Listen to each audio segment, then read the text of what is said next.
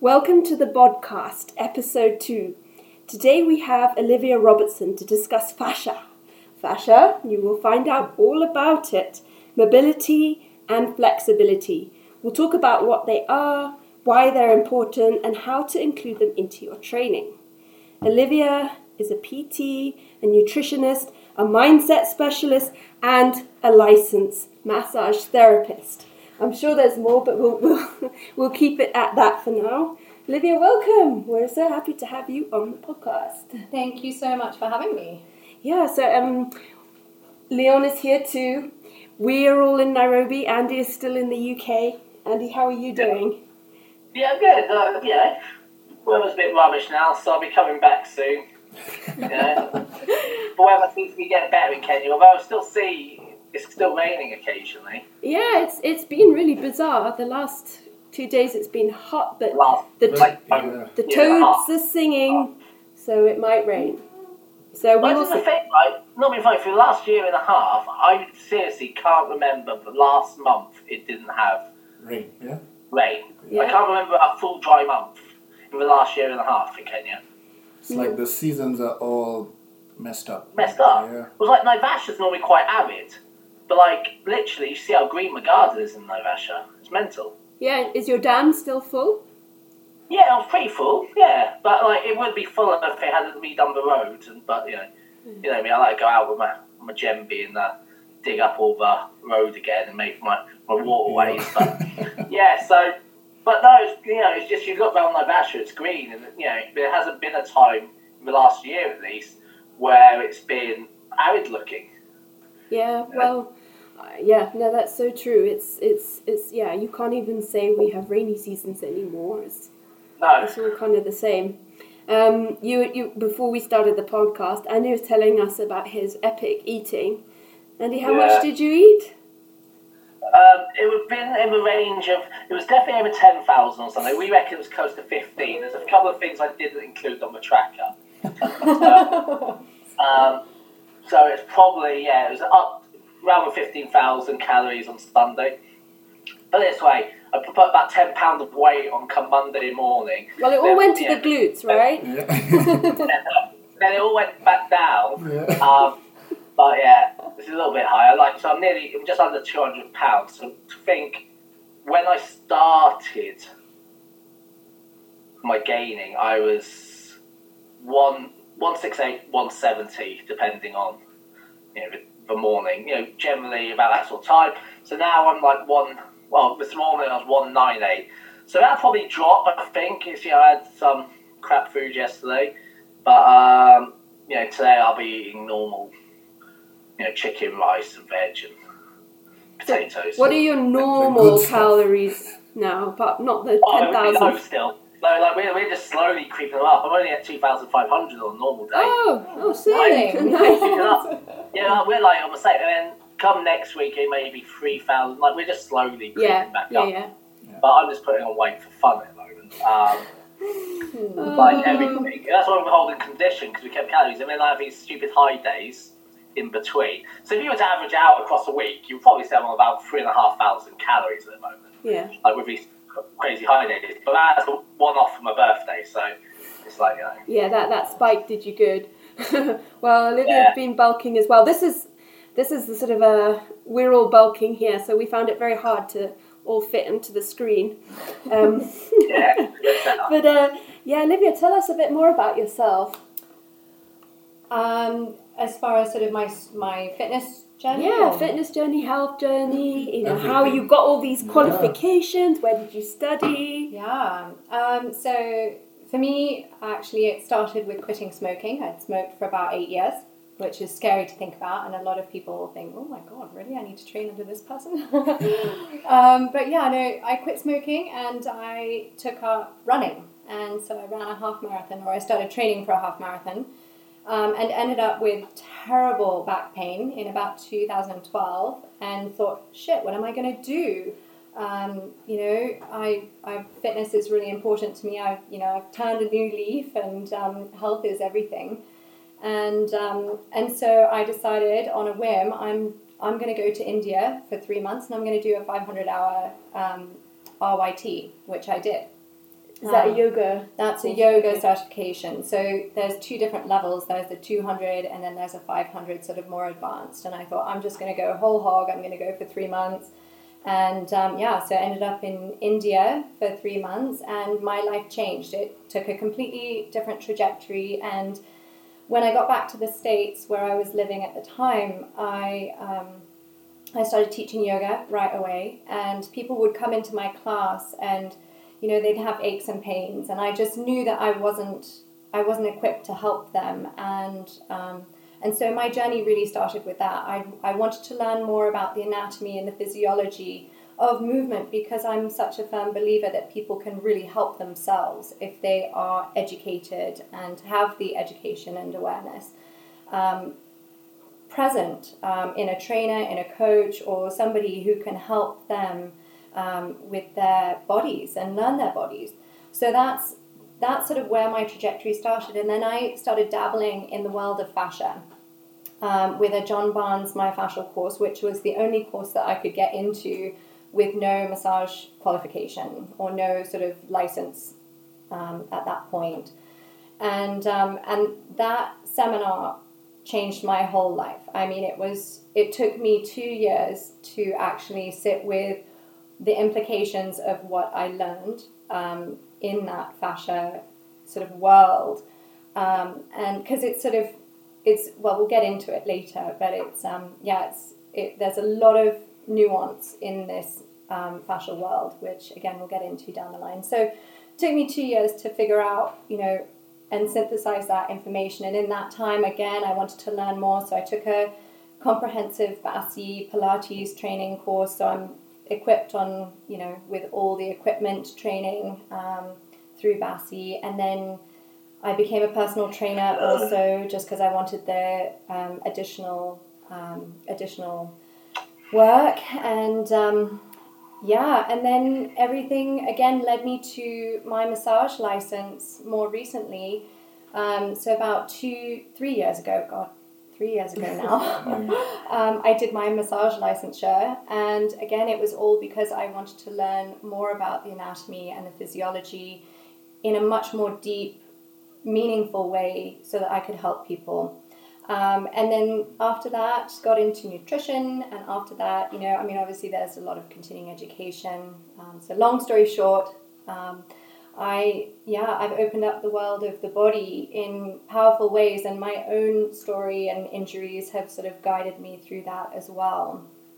Um, and now I'm working to build programs online. Um, I still do my massage. That's very powerful for me, and I, oops. We lost Andy. Um, yeah, the, it should, was, I, should I just keep going? Yeah, yeah, yeah. It's the uh, internet connection. Okay. As I was wondering, he was looking like a portrait. I, it looked like he was just stunned by all your qualifications. Yeah. Andy was like, this is too much. Yeah. No, it's, it was um, it was like a warning, internet connection is unstable. Okay. the, the joys We're of... having podcast technical difficulties, yeah. Which is okay. Hello, Kenya. Oh, I know, it's usually pretty good though. We've been quite lucky. Well, I'm actually going to use this as an opportunity to... So, we are just setting it back up. All right, so we're back. Had some internet issues, but it's all sorted out for now. Let's hope it doesn't happen again. Right, where were we? Olivia, so why don't you tell us about fascia? I think most people ha- may, might have heard of it, but have no idea what it is, and it is sort of becoming quite a hot topic right now. Um, so yeah, please tell us about fascia. Yeah, let's dive in. I love talking about fascia because it is... It's fast. It's fascinating. um, no, but uh, so fascia used to be, I don't know if you ever did dissections, it used to be kind of like that white spider webbing that was just cut away, and a lot of people just considered junk. And um, more recent studies have showed that actually fascia is connective tissue that literally holds the body together um, into a single continuous unit. So if you took your bones out of your body, there'd just be a pile on the floor. Um, and if you just took your muscles out of your body, they'd just collapse with gravity. But if you pull your fascial body out, or your fascial system out of your body, it is what gives you your shape and your unique you-ness. Um, and uh, yeah, so it runs through everything. Um, it connects organs and systems to each other. Everything runs through it. Your nervous system runs through it. Your cardiovascular system runs through it. Your lymph. Everything runs through your fascia. And the more research that they do, the more they're starting to learn about different phases in the fascia, which is really fascinating. Um, and so actually they're learning a couple things. So number one, they're learning that fascia has a whole bunch of nervous receptors um, in it, like ten times more than your actual nervous system. So the first response that your body has to anything outside of you, or even internally, so proprioception or interoception, um, is actually coming to you from the fascial level, which is really fascinating. Um, and again, you know, there's multiple phases of fascia. So it's generally, um, or at least researchers sort of at this point talks about it as being fluid and some sort of like an acid, but it can go through um, a whole bunch of different stages, which brings us into sort of, you know, let's talk about, you know, fascia and injury. So when that spider webbing of fascia gets injured, it creates tears or snags, which then um, don't flow like that normal sort of acid matrix that it usually is. And what happens is that these crystals form in the fascia, which then trap everything, every other system from flowing through um, the fascia. Not only that, I mean, obviously, you know, in movement, your um, your muscles are all completely um, interwoven with fascia as well. So any injury in the muscle, like a tear or something, will create snags and crystals within muscles, and then they don't fire correctly. Um, and when the fascia is injured, people have studied that it creates about two thousand pounds of square or of pressure per square inch on your body, which is a lot of, I mean, yeah, that's huge. Extremely crazy for, a, you know, a system in your body. That is so much pressure. No wonder, you know, chronic pain um, hurts. I mean, that's, yeah. you know, that's your body pulling in a very specific direction. Um, so, yeah, injury is very, very interesting um, when it comes to fascia. Um, do you guys have any questions? I know it gets a little bit sort of intense and technical when we get into the fascial world. No, I'd, well, I've, I think Not I yet. learned through fascia through you, so maybe I'd heard about it, but I just wonder why why is it only coming to sort of light now? I mean, is it due to sort of advances in like medicine or technology or... That's a great question, and I, you know, I can only come from... come at that question from the massage um, angle. Um, and, uh, you know, I guess it, it goes back in the massage world to Ida Rolf's work. Um, and then three major components or offshoots of Ida Rolf kind of came down um, in the fascial world. So she was, she created Rolfing, which yeah, works. I've had that, and that's the most painful thing I've ever, it's extremely, ever done. It's extremely painful structural work. Um, and it's it's based on Ida Rolf's structural integration model, um, which is essentially an opportunity to completely reshape your fascia. So if you go into Rolfing, you go in technically for like twelve sessions, and it completely changes your body structure. Yeah, I did too. Alignment. Oh. I never went back. Yeah, it's intense. And, you know, for a couple of days afterwards, you are feeling it. Um, but your body does...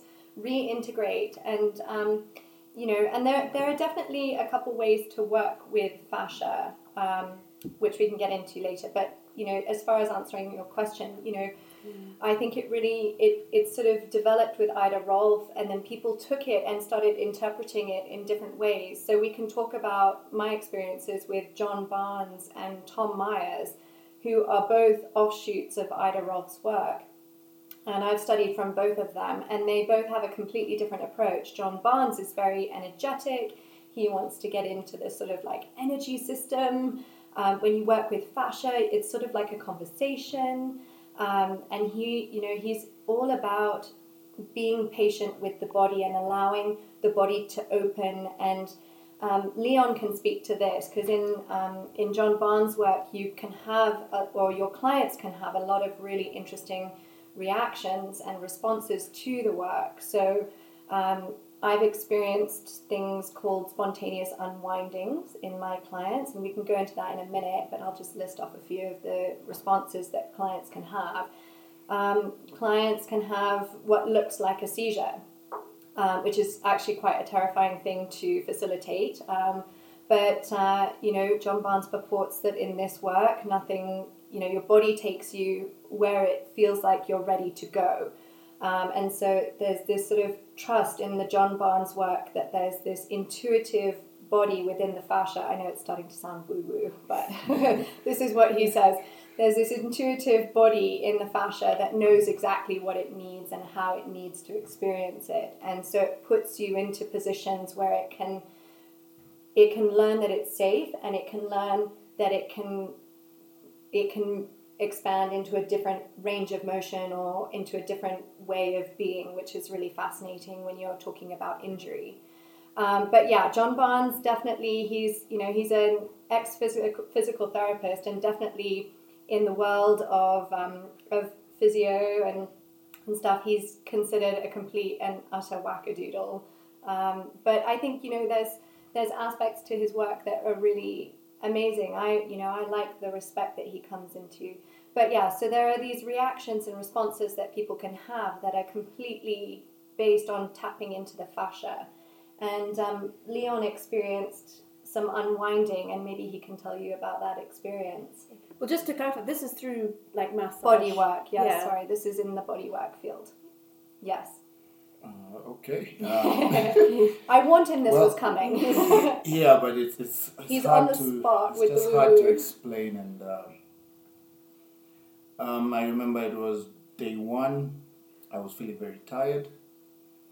Day two, I was getting more and more relaxed, and it, it was interesting because during the work I was thought I was asleep, but I'm not asleep, and it's really sort of hard to explain, but it felt really good. And uh, well, I can say ever since then also my shoulder has really greatly improved, so that that was good. But it's it's really one of those things I think you have to experience to to understand. Yeah. And as the as the therapist, um, what's what I find commonly in clients is that they will have an experience of thinking that I am moving their body, and um, and I will often bring their attention to the fact that I'm yes. I'm following where their energy is moving, and maybe you can speak. I'm still to that convinced one. She was moving. That one, I'm still. So you weren't. His neck was just moving by itself. So apparently, so for, for your listeners, yeah. for your listeners, um, you know, I, if I was I was holding Leon's head and giving him a little traction, which means that I was pulling gently on his spine, um, and I just held. I just held there, and generally with fascial work, you need to stay and you need to hold, um, especially this John Barnes work that gets into the more sort of energetic aspect of the fascia. It takes about five minutes to get into it, um, and uh, and all of a sudden, Leon's head started really tugging to one side, yeah, and yeah. So in my training, you kind of you, you're taught to just kind of follow that flow. And, you know, what's really interesting and what I experience in my clients is that they pull one side and then they pull the other, and it's like it's almost like their body does this dance where they're trying to sort of, they're trying to, you know, just ease into a range of motion that they weren't previously comfortable with. Um, and it's fascinating work. So so that's John Barnes. Thanks, Leon, for sharing your yeah. experience. Andy, have you, I mean, what do you, have you yeah. heard about fascia? Yeah, um, interestingly, I learned a lot more about fascia from butchering goats and sheep on the farm. Of course. Because actually, no, yeah. but like when you when you get like a, a, a leg of lamb, in order to get to the muscle for cooking, you've got to remove the fascia, and you know, you can see how it stretches across, and you can see how fluid builds up underneath it, and if there was an injury to the, the goat, say, during its life, you see that in split fascia, which is quite interesting because then I look at my own leg where I had quite extensive injuries. I've also struggled with my I T B, latial tibial band. Down, like, even when I was in the police, I used to go to a physio because where my belt used to sit, because it, my I T B was so tight, it was just super uncomfortable all day. And I don't know, and even to this day, they get tight, but I think from the injuries, I can see a change in my leg. I always say this, my uh, right leg um, quads look a different shape to my left leg quad because of the injury, and that'd be due to probably fascial uh, problems because, you know, the actual muscle doesn't have the same lines as my left side. They're there, I can feel it, but when I'm relaxed or even when I tense some, they, they move differently. Hmm. And that'd be... I yeah. think that's such a great example um, because the fascia of, the, well, the I T B is complete fascia. And what people yeah. don't really understand about the, um, the I T B is that actually it it almost encompasses the entire thigh is what they're finding. So it doesn't just run on that lateral side.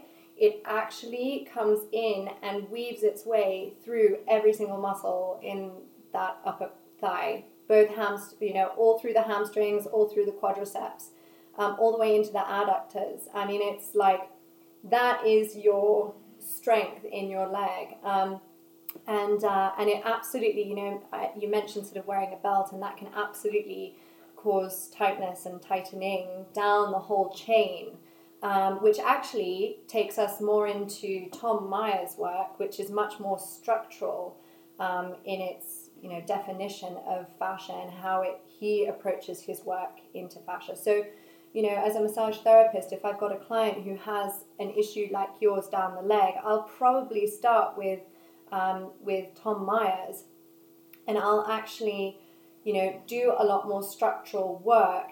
And he's he's got a really interesting um, sort of section of or body of knowledge and, and sort of interpretation, which in which he he calls his anatomy or his his fascia anatomy trains, where he tracks the fascia through your body. So he could he could identify whatever sling, he calls them slings, moving through your hip up that I T band, where it connects on your lower, you know, lower limb, and where it connects up into your head even. Um, and so in that way, fascia connects through the entire body. So your you know, your tightness on the I T band um, could have implications in your left shoulder, for example, or, you know, if you were to follow that sling up um, through your body. He he says that there are sort of these muscle chains that work together, um, which, again, it gets more technical and more complicated um, when you actually sort of get into them, because there is about twelve of them. Um, but it's fascinating to think that, I mean, through that fascial webbing, everything is connected. And so a snag here causes kind of this sweater effect where, like, there are pulls and things through the fabric of the rest of that fascial body. Um, have you, did you ever get work for that? Um, yeah, but, like, very sort of... I was given a lot of stretches and stuff from the physio, like, you know, I'm sort of bringing the leg across and leaning across the other way just to try and stretch it a bit. But it's interesting what you say about the chains and muscles, because guys who are P Ts now are starting to understand, like, things like posterior chain, where you've got a group of muscles that all work together, and they, they all work on the same sort of, you know, sort of these fascial movements, because they're all, you know, combined in, in essence. So that makes sense um, to, to me.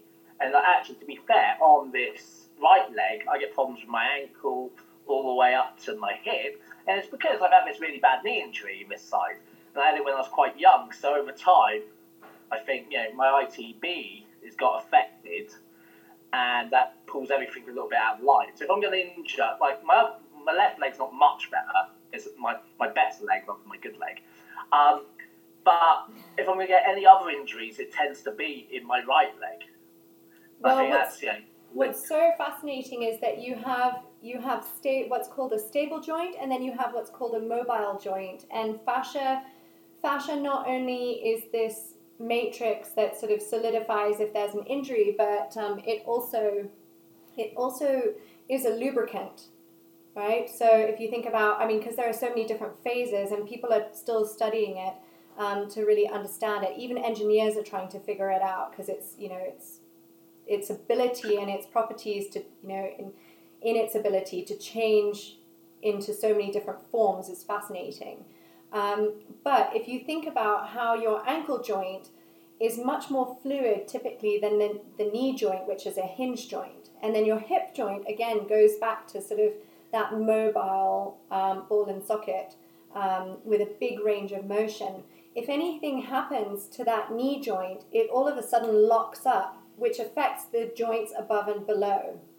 Um, and then that creates issues in those two mobile joints where they start to sort of, they start to hold in protection. I mean, it's it's so fascinating when you start getting into the chains and how, how the body protects itself. It is such a fascinating mechanism to keep you safe and to keep you in a functional, for your body, range of motion. And I love what you said also about how your um, your P T gave you stretches to do, because that, you know, segues yeah. us really nicely into sort of how you can work with the fascia at home and getting into sort of mobility and flexibility, which is, you know, it's all sort of part of the same um, conversation, but it is, you know, it's it's it's something that you can jump into differently from different interpretations. So again, if you're thinking about mobility and flexibility from a fascial standpoint, it's going to look different from just simply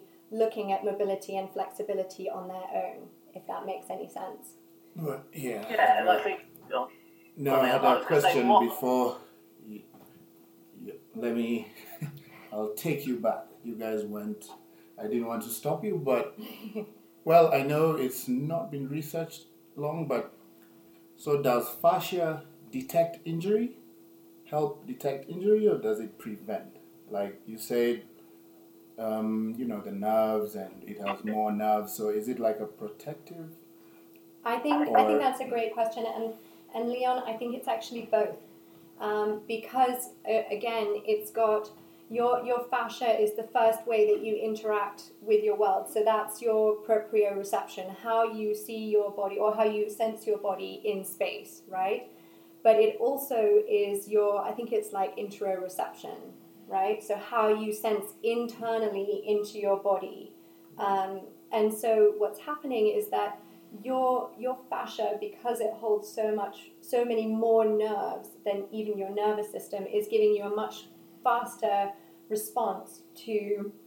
Zuli's snoring. She's like, I'm bored. No, jeez. Um, but yeah, no, it's giving you a much faster response to whatever the stimulus is, whether it's internal or external.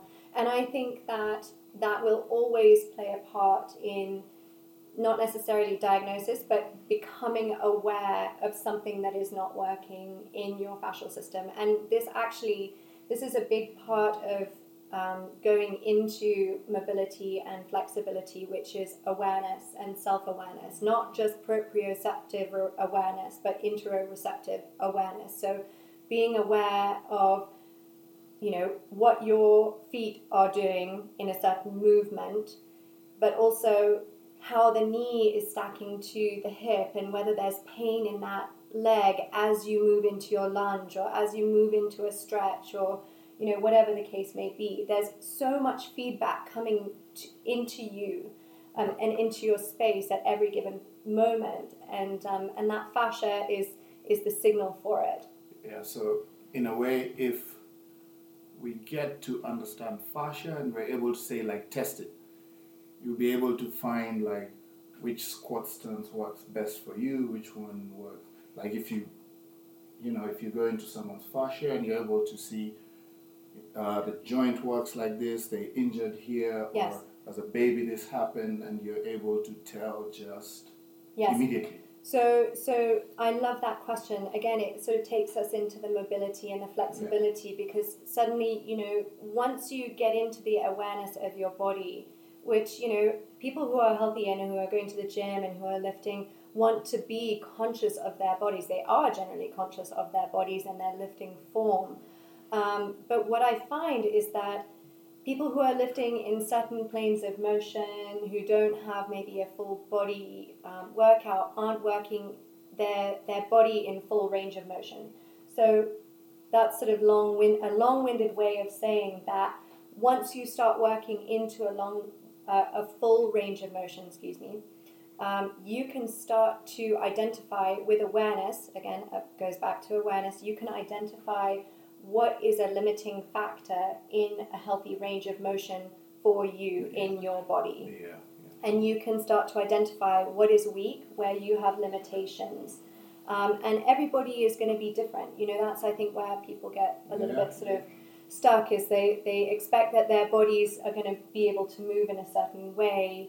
Um, but, you know, there there are people who are hypermobile and, you know, really, really hyperflexible and, you know, really love yoga because of it, because it's easy for them. Yeah, and then you have your Olympic lifter who's like, I can't touch my toes. Oh, gee, um, I, I don't enjoy yoga, man. She'd see me after two minutes. And that's, you know, that's based on fascial restriction. Fascia, fascia basically takes your posture and your functional movement day to day, and it makes it easier for you to go there because the body is amazing. Because the body yeah. wants to make your day easier for you. It makes sense. And I know I, I got into yoga quite a bit when I was playing a lot of rugby, purely for the mobility side. But we always think of it like in terms of muscle stretching.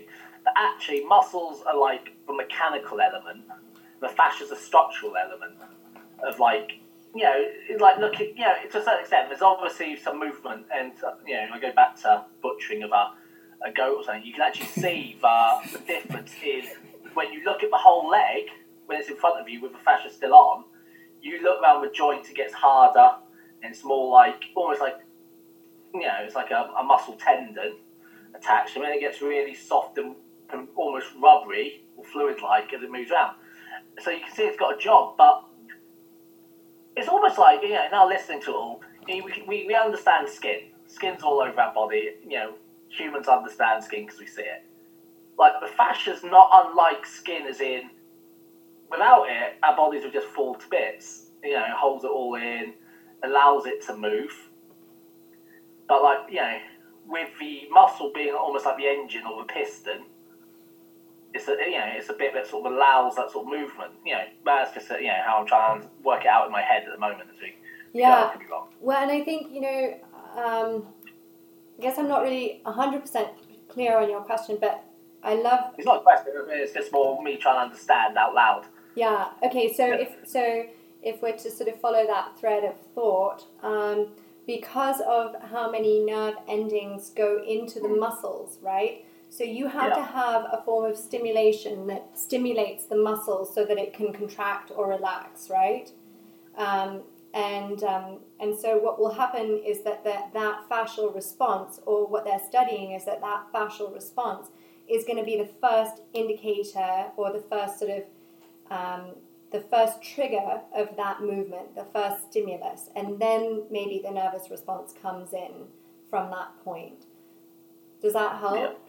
Yeah, no, yeah. No, I'm just, I think I'm just trying to work it all out loud, because I know people listening will be doing much the same. It's so complicated. It's, so sometimes, rather than me just sitting here thinking, it's sometimes good to verbalise it just to... Well, it, it is, and I always love your goat analogies, and I think, you know, it, it is, it that is the best way to see it, because like you say, you can see your skin, you can feel your skin, but you can't see your fascia, and yeah. humans, we need to see things, and like mm-hmm. most of us don't slaughter our own goats, but... I like how, yeah. you know, you can see how it changes, yeah. um, mm. how it gets harder or softer. And yeah, it's, it's not so good yeah. for the vegetarians out there. I imagine, you know, vegetarians listening are like, whoa! um, the fact is, this is reality, you know. Um, the only way to truly see it in operation, there's maybe scans and stuff, but, yeah. like, mm-hmm.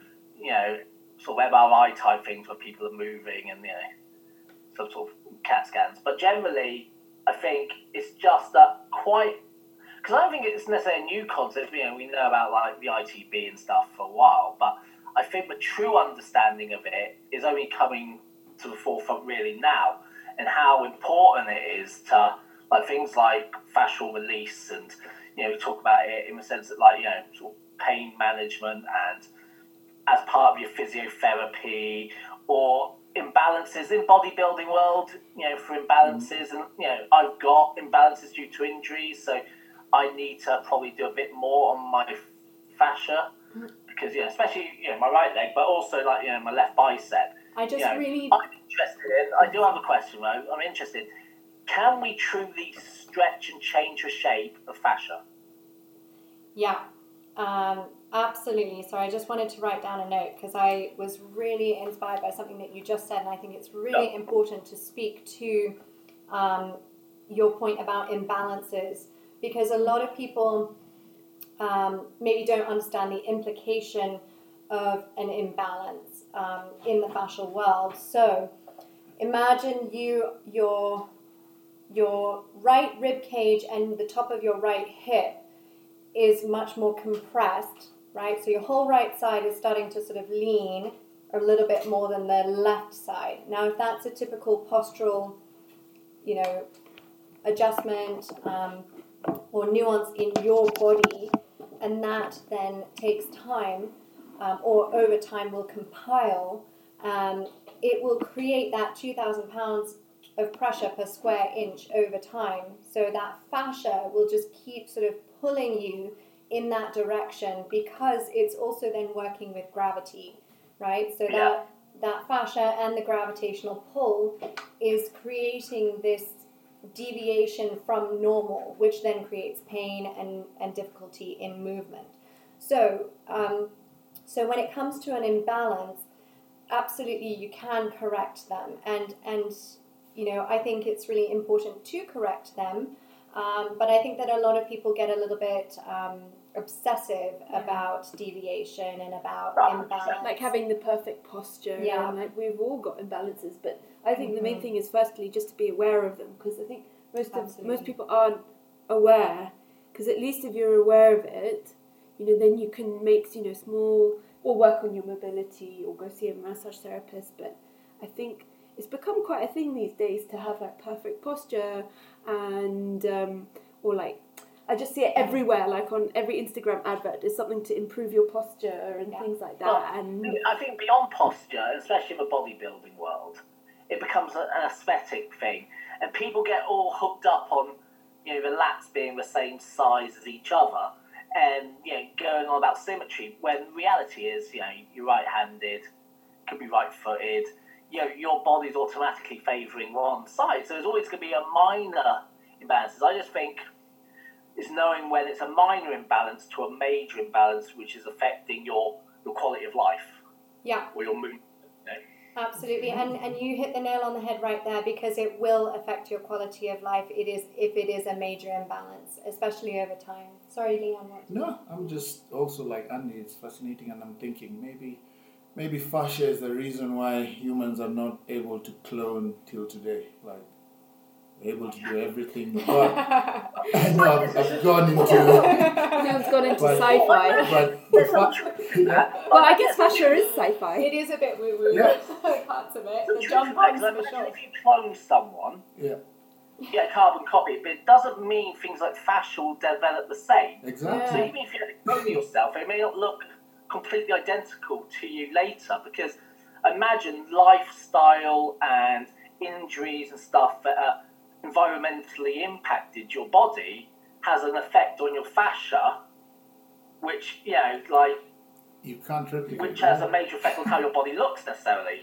And, you know, be it from an injury, or say you had a, you were involved in a car crash when you were younger, over time, as you say, that two thousand pounds of pressure per square inch is going to have not necessarily an immediate impact, but yeah. day to day to yeah. day over like ten years, that could be a, you know.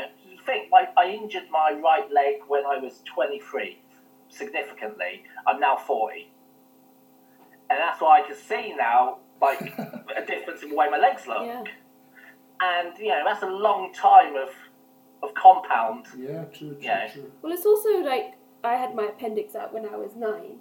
And, like, scar tissue mm. has a big effect on, on, on the fascia. And I remember when I kind of started learning about this, the physio was saying how that, you know, like you said, the sweater effect, if it's pulling here, you know, that can cause shoulder. issues all the way into the shoulder, because I was also having a shoulder problem. And it was just, I just found that so fascinating. And then when I hurt my back, I think it was the next year, then I got even more interested in it, and the sort of the fascial lines and slings and how all of that affects, and how it's often not where you think it is. Like, I think, you know, when, you know, you let's say your shoulder's hurting. I remember my shoulder was hurting, and Olivia comes and she releases my bicep. I'm like, what are you doing? It's and the pain, the pain went away. I'm like, yeah. okay, that's yeah. that's weird. And you'll often work on, like, I don't know, if your jaw is hurting, maybe you'll go to the foot, and it's all those yeah. sort of... Well, that's interesting you say that, Claire, because yeah. I've got my torn bicep on my left side. That's where I get shoulder pain. I don't get bicep pain. I get no pain in my actual bicep, but I will get rotator cuff pain despite not doing anything bad with my shoulders. Like, my shoulders are generally pretty useful, although I did break a collarbone useful. at some point. You know?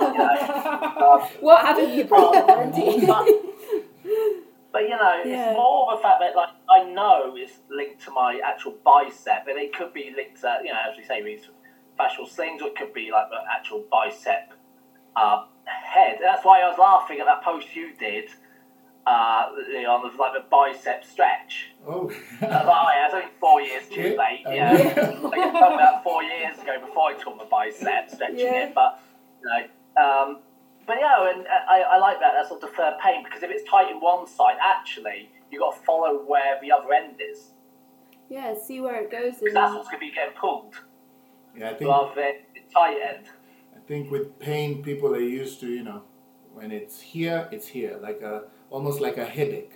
Like if it's in the head, you take your painkillers, it's gone. But I think muscles and just joints work very, very differently, very intricately. Yeah, well, so, like you said, Ollie, like if you've got something like happened to your knee, yeah. now you've got pain in your hip, or or if it's in your ankle, you might have pain in your hip. And it's, it's um, I, I always find that absolutely fascinating. And again, mobility and flexibility have all become really popular, but I think people are following it without yes. truly understanding where it's coming from, and or and that's why it's so important to know about the fascia, to kind of get an understanding about that.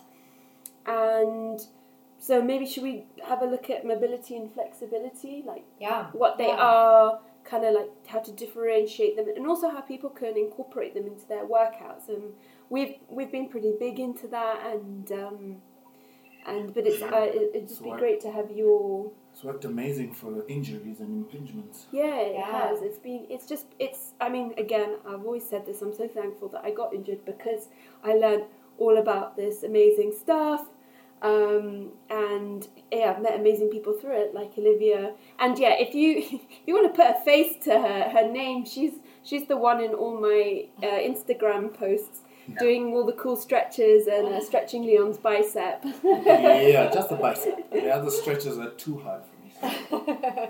Yeah. The, the, the, the fascia has refused. Yeah, Leon's fascia is too tight. Well, he's as stubborn as he is. He, oh, well, yep. that is true. He's not a Taurus for nothing. You're lying. Well, I just wanted to, yeah, I guess, piggyback on sort of what the conversation was was doing just before this, and then take it into mobility and flexibility with an example of a client that I worked with um, when I was in my um, massage practice in the States. And um, what was really fascinating is that she came in to me presenting with migraines, which she said that she had literally one day a month, maybe maybe three on a good month, where she didn't have a migraine. And she's a university student, extremely young, yeah. Um, you know, should absolutely not be having migraines that seriously. And um, it must have been about four sessions in, and you know, I would do, I do always do a postural assessment on my clients, so I look at them standing up, because they always look different standing than they do on the table because of gravity. And you know, again, that fascial pull, imagine sort of, you know, gravity doing its thing also if you're out of alignment. And um, and one day something just clicked, and you know, I looked at her posture standing, and um, she always stood with with her hip pushed out to one side, leaning mostly on one leg, and she had started to completely compress one side of her um, of her hip so that it was literally riding up right into the rib cage. And I just said to her, I know you want me to work on your head today and your neck because you think that that's coming, well, that's where the headache's coming from, but just go with me. I'm going to work on your hip today. And she had her first migraine-free month and kept coming to me. We we maybe did about seven or eight sessions together. Um, so at, at the fourth session, that's when I just changed things up. She came back to me the next um, two weeks later, and it was like she was completely a different person. And I'd like to say, on top of that, I didn't just manually work on her. I brought awareness, again, there's that word awareness, to her posture. Um, and how to start to retrain her body away from that terrible posture. My massage teacher used to say, stop standing stupid, stupid. And it was kind of like, you know, you have to retrain that standing posture, you know. And um, it was just amazing. So she's been migraine-free as long as I know at this point, which is so cool. But um, it's amazing what massage can do along with Um, active and passive stretching. So um, mobility work is really powerful, and flexibility work, yes and no. Um, so the difference between mobility and flexibility is that mobility is taking your joint through its full range of motion in an active way, or through a range of motion that is healthy for you in an active way. So you are very conscious of making sure that all your muscles are firing, you are, um, you're allowing your shoulder joint and shoulder blade to move in a healthy way, um, and um, yeah, and it's it can be a very powerful restorative tool to use. Um, and then there's flexibility, which is much more passive, and I, I like to think kind of more focused on a lengthening of the muscles um, in a range of of movement. So um, I'm just trying to think about how I want to sort of explain active and or mobility and flexibility, because, you know, I think they're kind of interchangeably used in the fitness industry today, which can be quite confusing. Um, but yeah, no, most specifically or most um, most people who are aware of the difference, mobility means active, and flexibility means more passive.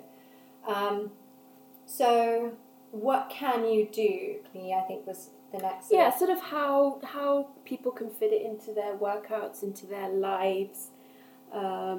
Because um, I know, I mean, the way that we kind of like to do it is just a little bit every day, mm. rather than sort of a dedicated one-hour session, one hour a week. Yeah. And...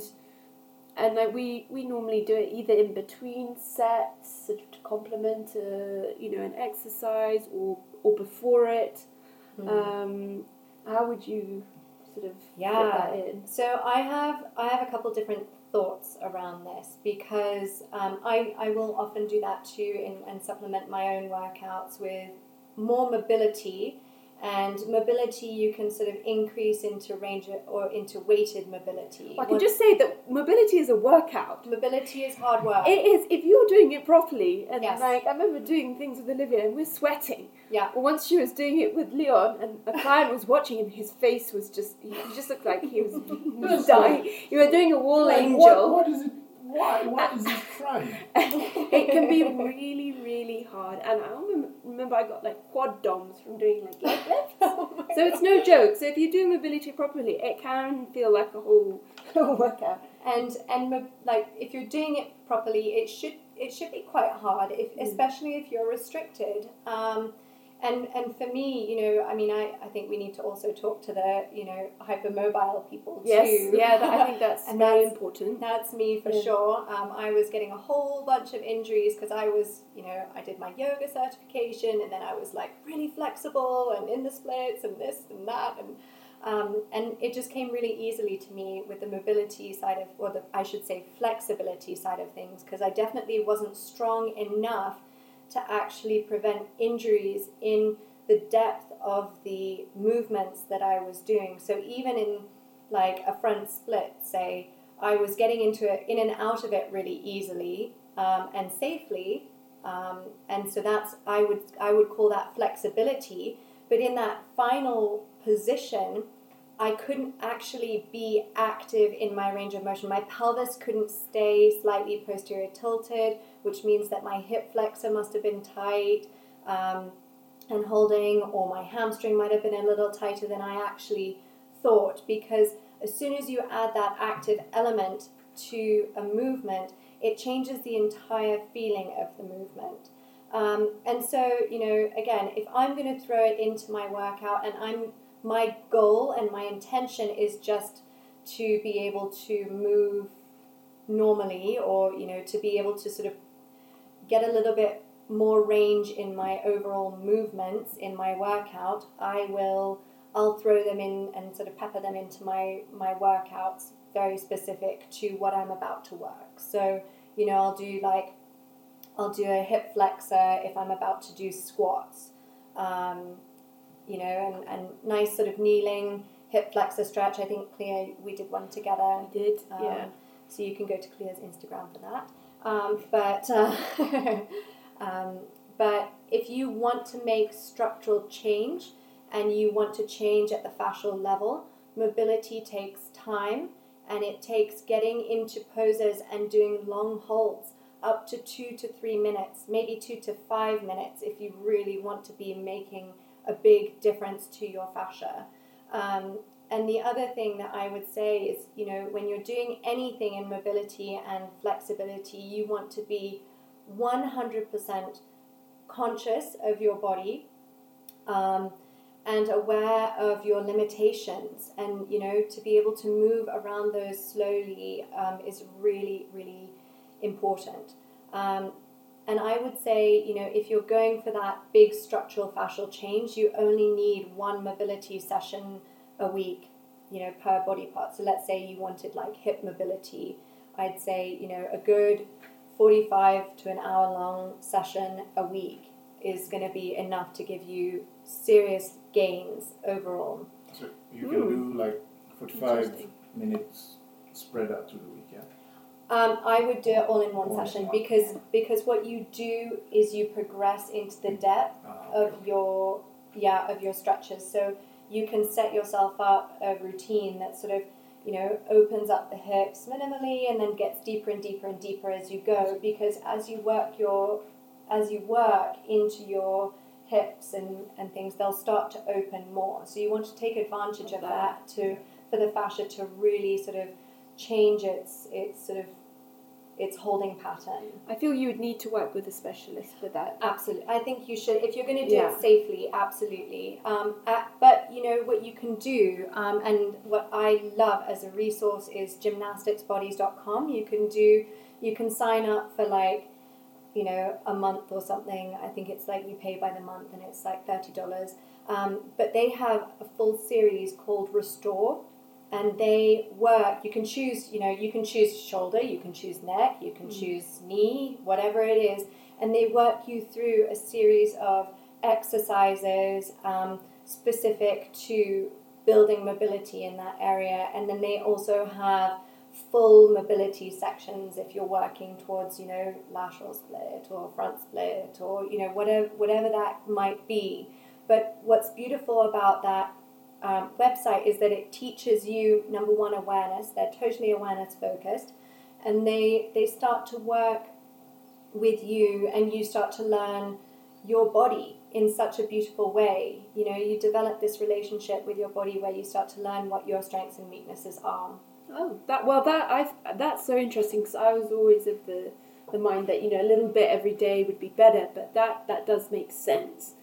Um, I always.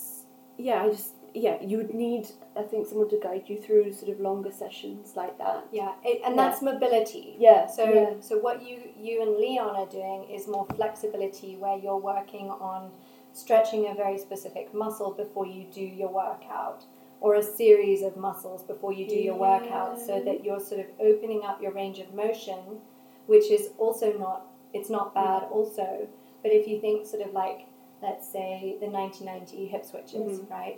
Those are a passive stretch, yeah. which are lengthening from your hips, which is a great mm-hmm. thing. You know, they get into the adductors, they get into the lateral leg.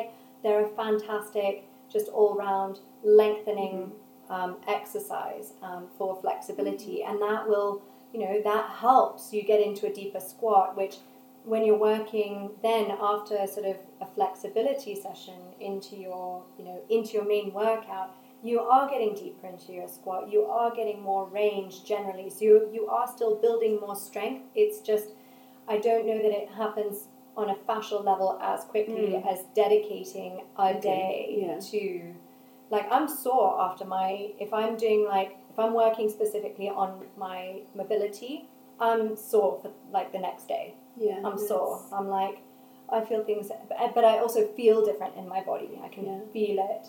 It is intense. Yeah. Andy, what do you do mobility? Yeah, and I have done over time, especially when I was fighting and playing rugby, mobility and mobility drills. I don't probably do them as much as I should nowadays.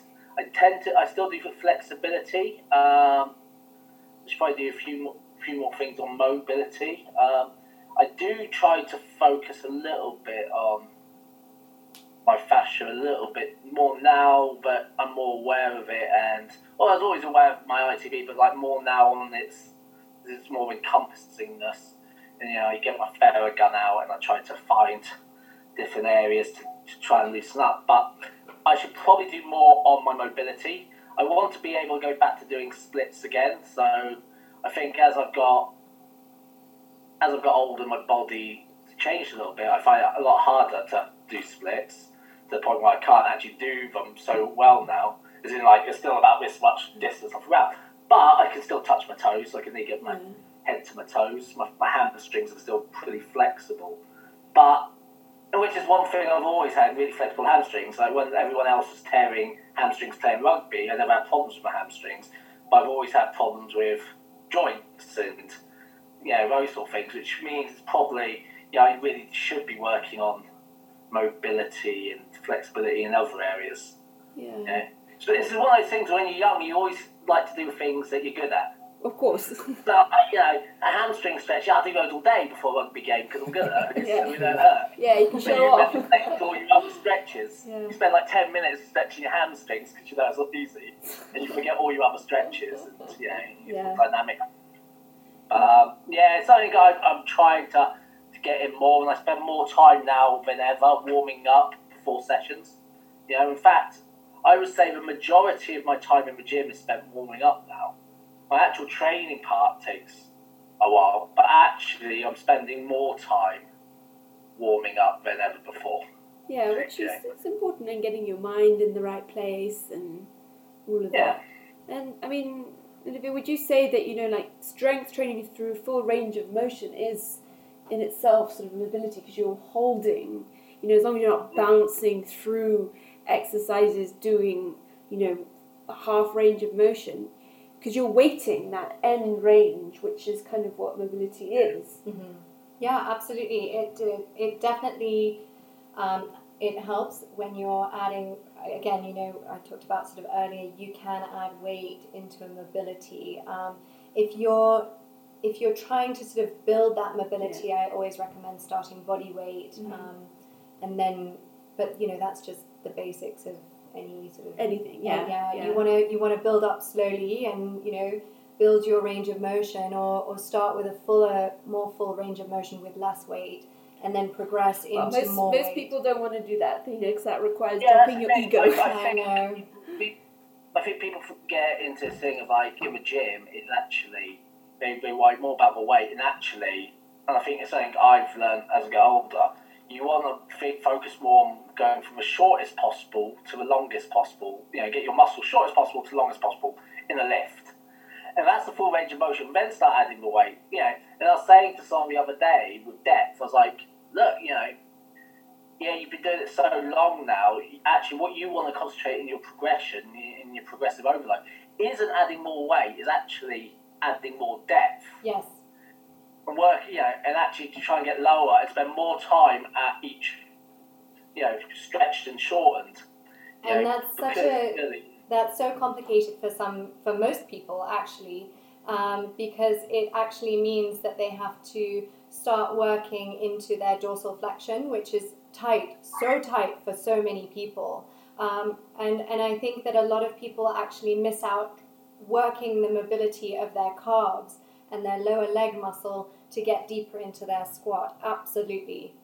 And that's one thing I've been working on. I said during lockdown, that's the thing I've worked most on is my dorsal flexion, purely to improve my squat. I used to be a really good squat, and I think injuries are now, you know, but I have to now heel elevate all my squats because my dorsal flexion's got so bad. So all this off, um, all this uh, during the COVID lockdown, I was actually, I got a really low stool, like, you know, and I was just working with body weight, getting my ass to touch the stool, working my ankle flexion, get my knee further forward without lifting the heel off the floor, and sitting down and up, and just working on that mobility. And I still, I'm very now mindful every time I get up off a seat or sit down on even the sofa, actually putting my weight through my heels, moving my shins, mm. and actually I just try to be more mindful when I go about my daily business in that mobility range of trying to increase that dorsal flexion.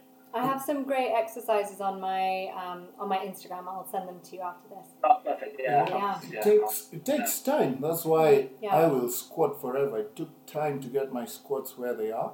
I'm not stopping. Well, that's the thing. Yeah. I used to be so good at squatting, yeah. but I think over time, the focus left my quads and went into my hips. And then you start squatting heavy and you feel it more in your, yeah. your glutes, your hips, yeah. your hamstrings, a little bit your lower back, because your your body just starts going... Yeah. Actually, yeah, you know, you know, go beyond ninety, but then you're like, yeah, your body's leaning all the way forward, and you're taking so much weight. Yeah. And people, we talk about lever lengths and stuff a lot, but actually, half the issue is mobility, that dorsal flexion. For the majority of people, there's very few people with levers so long that they will struggle to to put the weight into their quads. Yeah. You know, like, and I think that's really good flexibility. No, I was just going to say my goal with my squat now is to do like Chinese weightlifter back squats. From yeah. down. Watch like, this space. Yeah, it's coming because my squat is good, so I'm, I'm yeah, your squat, all about yeah. improving it and it. Keep your eyes up. You rem- yeah, you remember the Trojan days? It was just. Yeah. Bang bang From bang. Ah, sit down. I see it like a lot of young guys still in Kenya, yeah. loading the weight up, throwing themselves down. I always have this conversation with you. I'm sure I talk about it every single podcast. Yeah, I think we do, yeah. Bouncing to the bottom and bouncing to the top. It's like... Yeah, I never... I don't like watching because I just start thinking no, the hips because it's it's like bang and... Well, people just... It, you start thinking, oh... How yeah. Like... And I was training my nephew yesterday in the gym with me. He, he's a member of the same gym. I keep teasing him, saying, I never see you in there. You know, come with me, so I make sure you are training. And when we, unlucky for him, we went through a leg session. Yeah, I saw and unlucky for him, I was on a deload. So everything I wasn't doing for myself, I made him do, drop sets. But oh, um, I got the leg press, like, you know, and I was watching him do it. And so I let him do it for his warm up, and we just watch his heel come off the plate. Mm. I was like, right, now next time, what we're going to make sure you do is put your weight through your heel, and you're going to use your heel and your whole leg to move away instead of trying to use just for your toes and calves and, and take some of the burden off your off your, your upper leg. And it takes a lot of time. You know, he's eighteen now, and you know that's why I want to go to the gym with him, because if he can not learn the habits I learned as an eighteen-year-old and waste your first like your late teens and early twenties on poor. on poor mobility and probably what led to yeah. my injury yeah. and everything else, and actually work on lifting with better form and full range of motion early, he'll progress a lot quicker than I ever did. Yeah, oh, for sure. Um, no, it's so important. Um, I think one last topic I'd like to touch on is massage therapy. I think a lot of people don't know what that is. I most certainly didn't till I fe- met my first massage therapist, and if it was still in the States, otherwise I would have known. You used to just and, get pounded. Yeah, we. I just thought it was, Pound. yeah, being tenderized, yeah. Uh, like a sports massage, which I always associated with being really, really painful. So one day I thought I'll just go. I just felt all tired. I was like, let me go for a sports massage. Anyway, I was lucky enough to end up with um, a massage therapist, who was amazing. Sadly, she's left. And it it just opened my eyes in a totally different way to massage. Um, I told Leon, you have to go to her. And he couldn't believe it. He went expecting to be tenderized. I was ready. And it it is, a, if you've never been to a licensed massage therapist, it is it is it is life-changing. So, Olivia, can you tell before, us what a massage therapist actually is?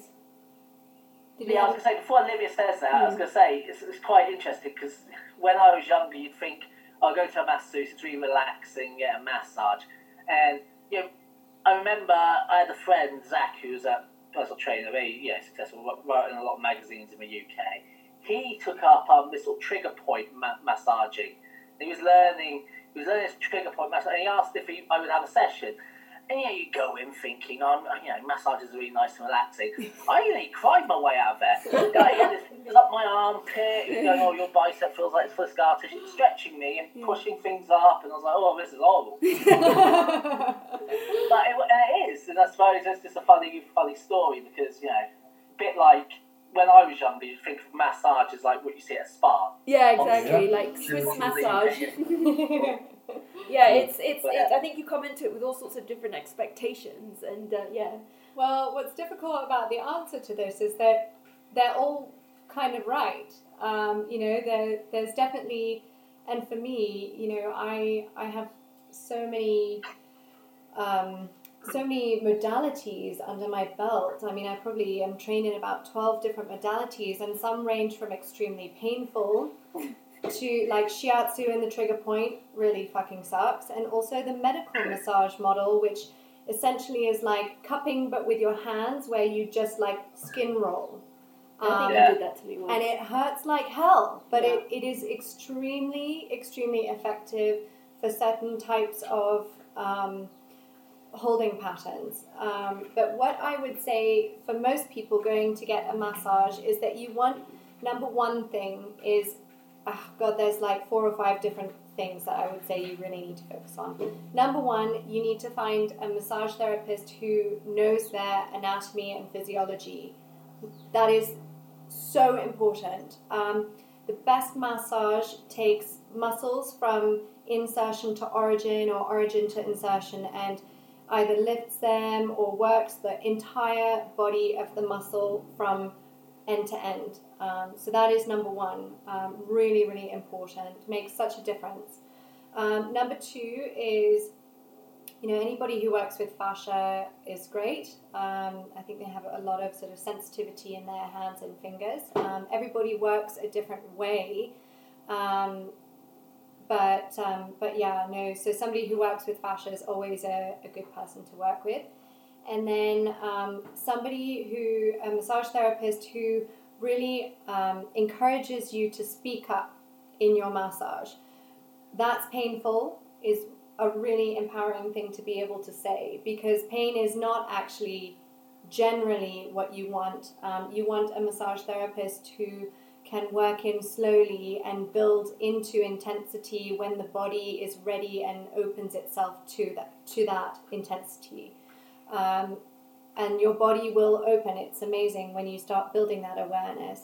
And so those three things are really, really important to find in a massage therapist. Um, I mean, you know, God, it's really hard, because a lot of people think a sports massage is the same thing as deep tissue, and essentially they are and they aren't. It's it, there's definitely a grey area when it comes to the type of massage that you can get. Um, if you can ask for a, a, a connective tissue, that is probably my my biggest recommendation for looking for a therapist. You want a connective tissue massage, um, because that should incorporate the fascia, the um, real real knowledge of the anatomy and physiology, and, and moving with respect into depth. Um, And also that massage therapist should be um, equipped to ask you to voice whether you're comfortable on the table or not. Remember, guys, you know, your body is your body. You, you're the only person who can feel into it. So your massage therapist, if they're beating the shit out of you, can't feel what they're doing to you. Um, so you need to speak up and say, hey, that's that's too much. Um, you don't want a nervous response shutting down your muscles, um, because then you can't actually get the benefit of massage. Yeah, that, I think that's so useful. And I mean, massage therapy has such a, I think it's such an important um, sort of uh, treatment to get, if you want to call it a treatment. And I mean, how, if, if someone did find a massage therapist, I guess it would depend on what their problem is, mm-hmm. but I mean, if um, you could sort of, yeah, would you have it once a month? Yeah. Would you... I actually would highly recommend, if you have something, so let's say, Andy, with your leg, if you're going to go get it sorted out, um, I would suggest that you go find a massage therapist, and you go in initially, maybe even, I mean, depending on how long you've had your issue, for at least six to ten sessions of solid work every two days, because what you want is you want to you want to get ahead of your fascia. You don't want it to revert back into old patterning, but you want to give it a day between sessions to for the body to kind of settle into the work and integrate the work. So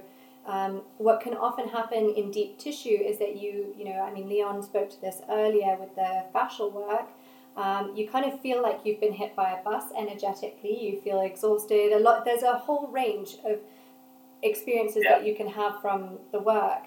Um, but what you want is a day between sessions to recover. But you want to hit it initially, especially if you have a chronic issue. You want to hit it pretty hard until you're feeling like, okay, that pain's starting to relieve. Um, let's give it a few more. So it could be like after six sessions. You give it maybe a week between sessions after that. And you build up to a point where suddenly you're no longer feeling whatever the pain is, and you can um, you can just come back for maintenance um, once a month after that point. And it's, I you know, I mean, if you are any kind of, you know, if you use your body, if you are a person, yeah. you need to get body work, because it is so powerful. And it keeps you, it keeps you supple, and um, your joints lubricated. I mean, it's there's so many benefits uh, to list uh, with massage. It's just amazing, yeah. um, and it can actually, you know, it can be preventative too. You, you know, some people go to a massage therapist. So massage therapists in the U S, um, a lot of people go to them before they even see a physio, um, yeah. because massage therapists are. You know, they're they're not bound by the licensure and the sort of the sort of craziness that a physio is, um, and so they can look at the whole body holistically. Whereas a physio might have to look at that pain point area and just attend to that based on insurance, um, and um, yeah. they don't really have license to get a little bit more flexible with how they treat. So a massage therapist, I mean, again, you know, the girl who with the migraine that I told you about earlier, I mean, she'd been to doctors and, you know, she'd done the yeah. acupuncture and the, all the stuff, and then came and worked with massage, and, you know, that was her answer. I'm not saying that, you know, massage is the be-all, end-all, but I'm saying that it is a really great preventative option out there when well, you have a yeah. good therapist. Yeah, and I mean, Leon and I will attest to that one hundred percent. I mean, Olivia, you've helped both of us so much, as did the previous massage therapist, and um, they are hard to find. They are hard in to Kenya. find. Yeah. Um, well, even in the States, actually. Yeah, so if you are looking for one, just remember the points that Olivia said, and um, yeah, I don't, I, I, I think the problem we've said before here is people claim they're something and they're not. So again, if yeah. someone says they're a massage therapist, just like she said, make sure they know their anatomy. You know, ask about connective tissue. If you mention fascia and they look at you blankly, then probably not a massage therapist. Um, well, that's the thing, yeah. I think, like in Kenya, like I had, I had someone massaging me. They were trying to bend my legs so my heel could touch my butt, which is fine on my left leg, that happened. But my right leg, it, it just doesn't bend that far. She's really trying to force it to look. It's really hurting, and you will not. Trust me, I've tried it so many times. There's no way you can get that foot to touch my knee around so this okay? Maybe if I just push harder. Yeah. That's what she was doing. She's like, oh, wait. I was like, that's just not going to happen. She goes, oh, you got to do a stretching. I was like, yeah, but the issue's bigger than what you think it is. Yeah. yeah it's, I tore my knee in half almost. You know? It's like, yeah, it's I, not just really, like, really loose. I used, Let's just snap it again. I used to do my massages on Friday for a reason, because Saturday and Sunday, out. Yeah. It's, it's recovery. Yeah. You wake up feeling like you're in a fight. Yeah, so, and, and I, like you said, Olivia, you, that if your muscles and your whole body goes into like, what are you doing to me? That's not going to be helpful. So, yeah, yeah just be very, I think, responsible of who you choose. Um, and choose and, your pound. Yeah, choose. No. I, I just, think just that Barbo is like another tool in the toolbox. Yes, you yes. know, we we we're happy to train and stuff, but you know, you got your nutrition, you got your training. Yeah, you go to a doctor when you're sick, but that masseuse element, the deep tissue massage or fascial massage, all this, it's just that other tool in the toolbox that we should be using for general well-being. It's our whole holistic approach, and I think not, you know, too many people want to do one thing, but they avoid doing the other because it's got a little bit of a monetary cost. So, you know, it becomes a sort of, you know, and I understand that to a degree, but if you can afford to do things, you know, it should be one of your priorities. But it's like, um, um, uh, say, like when I started the gym, I never saw any of the guys I wanted to look like do warm-ups, do massage. Yeah. I just knew it's chest press, squat, beast mode. Beast mode. Yeah, it's how so, you could go on everything. I know. For eight minutes. Yes. They, or form. Yeah, which is good now. At least you see some of the stuff yeah. guys do in the background and get to learn and understand. But for most people, well, n- not everyone researches or uses the tools that no. you have to And to I learn. Suppose that's a, that's a benefit of social media now. We all have yeah. that little bit more knowledge available, and this is part of the podcast because it's like African based, yeah. is trying to give people in Kenya and East Africa, and actually looking at our viewership, it could be like Micronesia, I know, who else, there was someone in Japan, you know, yeah. everyone's knowledge, but the fact is, you know, massage is important, you know, right. it's always beating your body up. It's a bit like being a, a, a rally car driver. You hammer your car around, but it's going to get battered, and you need a good mechanic to occasionally work on it. Yeah. Yes, your team of mechanics, you're going to have a bodywork specialist and engine specialist. A bit like, you know, you've got a doctor, a physio, and a massage, mm, yeah, a masseuse, exactly. you know, a massage therapist. They work together to make sure the car stays running. You always have the best analogies. From goats to, to race cars. But it's, it's, I mean, again, it's, it's, it's sad. I, I know... Um, the other massage therapist was saying in Canada, insurance covers massage therapy because yeah. it is expensive. I mean, quite rightly, massage therapists, I mean, they are so well trained if you get a licensed one. Um, and I mean, sadly here, it's just not covered by your insurance or anything like that. But yeah. it is worth the cost. If you find a good one, it is really worth, worth the cost. You know, part of your, yeah, like Andy said, part of your toolbox. You know, part of your maintenance if you are into bodybuilding and fitness. And self, self-love. And self, of course, yeah. Self-care. Yeah. Just, yeah. you know, it's such a great thing to do. Yeah, absolutely. Yeah. Um, yeah, especially if you're finding a massage therapist who also sort of, there's this element, I think, of respect that's really important if somebody's working with your body. Um, for you to be able to relax, there's that sort of respectfulness. Big trust. Um, yeah. Absolutely. And so, you know, if you can find that, absolutely, you've, you've won. Yeah. Well, I think we'll... I've got a couple of questions. Okay. Questions. All right, let's um, go. Now that we're winding down, so I have a question now. Now, so, obviously, more people are trying to do, be more flexible and more mindful in their warm-ups at the gym. I see it now a lot more. Foam rolling. Oh, yeah. Now, foam rolling is done so incorrectly yeah. by people. Yeah. It drives me mad. Yes. And then, you know, they're just rolling in the mid part of the leg. That's it. It's like, yeah. oh, well. So I would like to hear your views on effective foam rolling, or if it's effective at all. I'm so glad you asked this question because I had foam rolling in my notes as part of the mobility and, and okay. flexibility, but I totally forgot because we got carried away. And add yeah. Theraguns in there. Oh, while you're at it. Yeah, okay. Yeah, um, well, yeah I know. I yeah, know. Don't say anything wow. bad about the Theraguns. It's the best invention ever. I actually love foam rolling, so don't say anything bad about foam rolling. You were saying, you know, massage is like being beaten up. What, what, what about the Theragun? No, I You're doing it to yourself. So that's different, huh? I mean, it's masochism. Like, you've got to be with a Theragun, and like my little brother used it on his wife. And gave her, like, damaged her. Like, burnt her skin with it, because he kept it in one place and smashed away her lower back. I was like, Matt, you have no clue what you're doing. Please stop. And, um, you know, I was laughing, because I use it, but I follow... I know which way my, mu- my muscles work. Yes. And I follow from insertion to, you know, origin to insertion, and follow the whole muscle. Yeah. So, like, I'll do my legs, and I'll follow one muscular head at a time. Yeah. And just... I usually do it as part of my warm-up now, just to get the blood flowing more than like a massage for to fix me. I would rather go to a masseuse therapist to try and fix an issue. I like to use it just for a bit of blood circulation, mm. maybe just a little bit, of, you know, a little yeah, bit of extra vibration like to get that, yes. you know, loosen it up, you know. Yeah, yeah, I, it would be a good tool for that. I mean, you can just use your hands and just I slap know. your body. They're, they're, they're it's called. Yes, yeah, I know you need to have your gun out at the gym.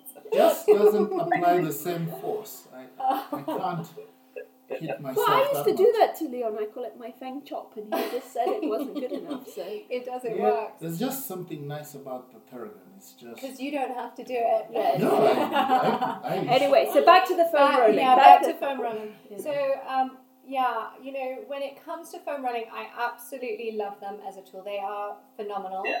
um, and I think that they can be so incredible for people. Um, if used correctly, yes. A lot of people just sort of do the whole back and forth thing and they're like, oh, that's done, yeah, and they don't even hit the origin or the insertion of the muscle. They are just, like you said, on the belly of the muscle. Um, and um, and what I would recommend is learn some anatomy, just just basics. Go for quadriceps, go for hamstrings, go for, you know, maybe calf and, and gastroc, and um, and I would do maybe sort of pec. I, I like to do pec with foam roller, but it has to be sort of at a funny angle. Yeah, well, no yeah. angle on the foam roller is sexy. You just look like you're doing weird stuff. Just flopping on I it. I hate that they call foam rollers. My one at home is like solid plastic, and there's bloody nothing foamy about it. I often laugh about well, it. Well, my mum likes to tell me Feldenkrais invented the foam roller. Well, you'll have to take that up with her anyway.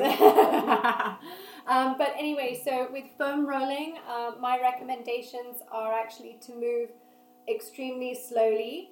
Um, all you need is like one or two lines through the muscle um, with the foam roller. So imagine you're doing, let's say we're doing quadriceps, right? We start at the hip bone, right?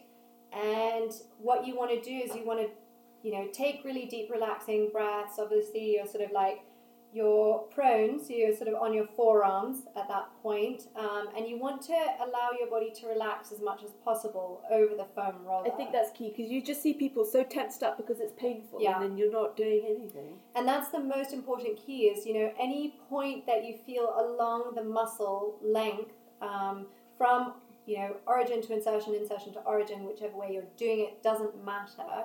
Um, as long as when you hit those pain points, you you pause and you breathe. And, and what you will find is that, again, the longer you take, um, the more time you give your muscle, it will completely relax over that foam roller. And again, you're getting into that fascia. I suppose it goes back to full range of motion again. Like with everything you do with a muscle, you want to be... Fashion going from, you know, as you said, origin to insertion, vice versa. Yeah. You want to do full range, not just. Yes, oh, the, the whole back and forth. Well, I think before you leave, Olivia, we will do a foam rolling video. Well, a tutorial. Could, yeah. could be a good one. Could be Clear, a, not yeah. Me. Could be a few different. Yeah, Leon, I'm out. I, I, I, I, that's gonna hurt. No, I'm honest. I hate the foam roller. Because yeah. it hurts. Because he's got tight fascia. Yeah. I'd rather. So he's do like prime. Yeah, yeah, you I'd rather. That's why I'm going to invest on, in a Theragun. All the way from the top, all the way to the knee. As, yeah, it's a bit torturous. No, the but, foam roller um, is amazing, but... Oh. Okay, you're right. Personal preference there. yeah. But the other thing that I want to mention about the foam roller is you, that you don't have to work just along with the fibre. You can also work cross-fibre to the muscle um, in different ways, um, especially when you hit those pain points, working... You know, holding, relaxing. As soon as you feel like your muscles relax, starting to engage a little bit and work slightly cross fiber into that muscle will really help to open it up. We need a video. Definitely. Yeah, we can. We'll. we'll it's hard to describe. A, we've got a plan. Yeah. We'll do a video yeah. for you. Um, the, the video will accompany the. I've got another question. Podcast. Yes. Uh, F S T seven training. You may not have heard of this.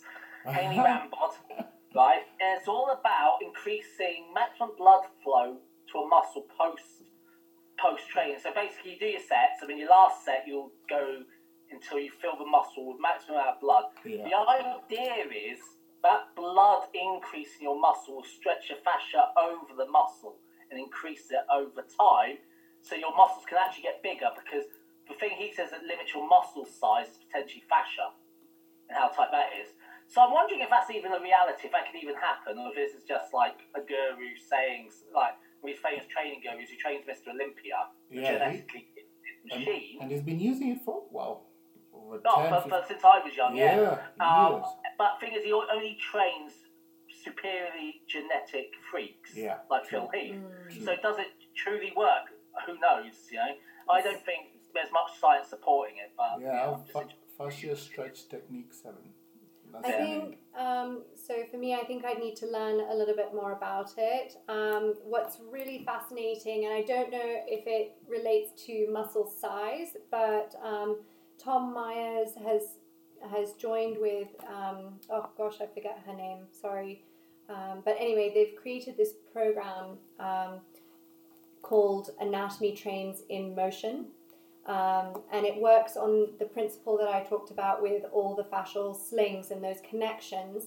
And she, t- she was a, I think she was a dancer and a yoga instructor. Um, and so what they've done is they've started to combine um, his his fascial movements with, and, and the idea of sort of starting to enhance or starting to utilize that two thousand pounds of pressure per square inch in movement, so that you can build your strength up um, into sort of, you know, I mean, imagine if you could use that two thousand pounds of pressure, holy cow, you could get freaking strong. Yeah. Um, and so using that fascia instead of your sort of musculature in your movements, sorry again, we've got no, there's power power, power issues on and off. Sorry. Yes, um, but yeah, no, I mean, so Anatomy Trains in Motion is something definitely I've wanted to look into, because you know I'm all about the biohacking and the sort of you know using. Yeah, because that could have some serious. That's uses. Extremely you know, huge strength like potential. Uses. Absolutely, absolutely, and I think that you know. It could have extremely powerful implications when, uh, or when brought into, um, you know, the lifting world, or yeah, uh, yeah. any any That's kind of strength work that you're going to do. Yeah, because yeah. if you can if you can um, use that two two thousand pounds as extra strength torque or whatever, yeah. you know, in as an application for strength training, it's it's massive. Potentially, it would change. You know? It would change the game completely. If you yeah. could, if you could harness that power, and I think that you know that's where sort of studies are maybe going, is in that direction. And again, Tom Myers is kind of leading the way there. Um, you know, yeah, but, interesting, because maybe that's the difference between super strong people and not so super strong people, is that their body automatically does it. Yeah. So therefore, yeah. they're able to do a four hundred kilogram deadlift. Yeah. Make it lucky, because. Their work and their body works in better unison than, say, someone who can't do that. Yes, absolutely. And what's really mm. interesting is that, you know, apparently the movements, you know, they work on this sort of tensegrity, or this sort of, there's like a recoil almost in the fascia that they're starting to study. And um, and so, you know, any kind of like hard movements, there's this recoil that starts to yeah. build up pressure. And that's what they're working towards harnessing for... Um, for, you know, long-term sort of big strength gains, um, which is fascinating. I can because, imagine you know, all the powerlifters or wannabe powerlifters who, who listen to this podcast now are getting excited. I know, they're yeah. like, oh, my God, where's this research? What is it? Where do I go? Yeah. Well, stay tuned, guys. I'll be taking some uh, Anatomy Trains in Motion courses soon, so maybe I'll have some more information for you. Yeah, well, it, I mean, the world of fascia is only just being explored, so yeah. I think that's really exciting for you, like, to be at the sort of forefront of, really of cool. that. This is turning into our longest podcast ever. Oh, no. um, but it is so interesting, so interesting. Um, sadly, Olivia is going back to the States. We will miss her, but... Um, yeah. Thanks to Zoom, I'm yes. sure we will have a part two of this, um, yes, because it, you know, once uh, Andy's been to a massage therapist, we can uh, see how his. Uh, he'll get pounded again. Yeah, he's gonna, he's gonna get huge. He's just gonna be one big giant man, basher man. But we will put um, any sort of books or links that Olivia talked about. We will we will uh, write those down. Um, and if you do have any questions, we will put her Instagram handle there so you can D M her. We obviously don't know as much as her, but you are welcome to ask us as well. Um, yeah, we'll pass ask her, so we'll just ask Olivia. Yeah, it's fine. Whatever, whatever way, yeah. But you should follow her. Her page is great, and we will... Um, yeah, yeah, if there are any sort of videos you do want us to film in the next week while she's still here, you can tell us, because, yeah, she she's the... She's so knowledgeable about stretching, mobility, um, yeah, foam rolling, everything. So make the most of her being here.